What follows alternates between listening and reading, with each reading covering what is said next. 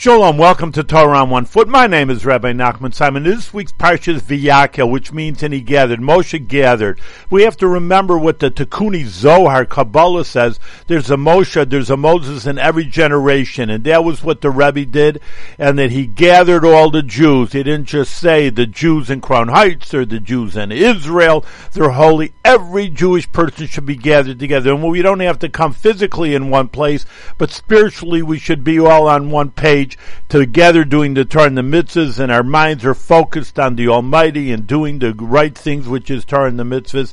And then when we're all together, then we really ha- could have the Mashiach come, and then we will be in one place in in Yerushalayim in the base of third Beis HaMikdash. Thank you very much.